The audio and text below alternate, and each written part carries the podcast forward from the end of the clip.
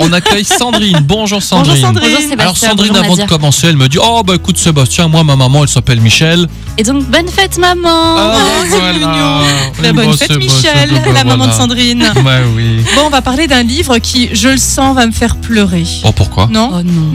Non Ok, bon, Le joueur de billes, c'est le titre euh, de ce livre que tu nous as choisi Mais aujourd'hui. ce n'est pas la biographie de Sébastien, apparemment. Mal- Même si je jouais aux billes. Ouais. Tant petit. C'est l'histoire de Sabrina qui doit faire le tri dans les cartons de son père qui est devenu amnésique suite à un AVC. Et elle tombe sur une mystérieuse collection de billes. Et dans le catalogue en question, elle découvre qu'il y a des objets manquants et bizarrement, ce sont ceux qui ont le plus de valeur. C'est là qu'elle se rend compte en fait qu'elle ne sait pas grand chose de son père. C'était quelqu'un qui mélangeait rarement la vie de famille et la vie publique. Et puis il ne lui reste que peu de temps pour déterrer les secrets, 24 heures très exactement, et renouer avec lui. C'est un roman de Cecilia Ahern, c'est une auteure irlandaise très connue qui a déjà de nombreux romans à son actif. Pour moi, Le joueur de billes, c'est un peu le livre de la maturité. Le roman nous charme de par son originalité, sa tendresse, son histoire.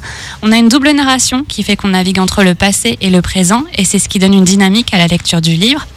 On a de la sympathie pour Fergus qui a oublié les souvenirs les plus importants et pour sa fille bien déterminée à lui faire retrouver la mémoire.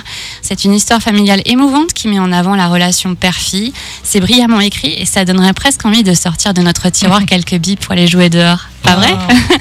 Ouais, sympa, vraiment Ça- sympa là ce que tu nous proposes. J'aime bien ce côté euh, quand on replonge dans le passé, qu'on revient dans le, dans le présent. Et euh, ouais, moi j'aime bien ces histoires familiales où il y a un petit côté, euh, un petit côté nostalgie aussi. Oui, c'est Ça ça. a l'air Marrant. sympa. Très bien. Bah écoutez, cette rubrique, vous allez pouvoir euh, la redécouvrir. Le titre du bouquin, donc le joueur de bis, sur notre site radiomélodie.com dans la rubrique des podcasts.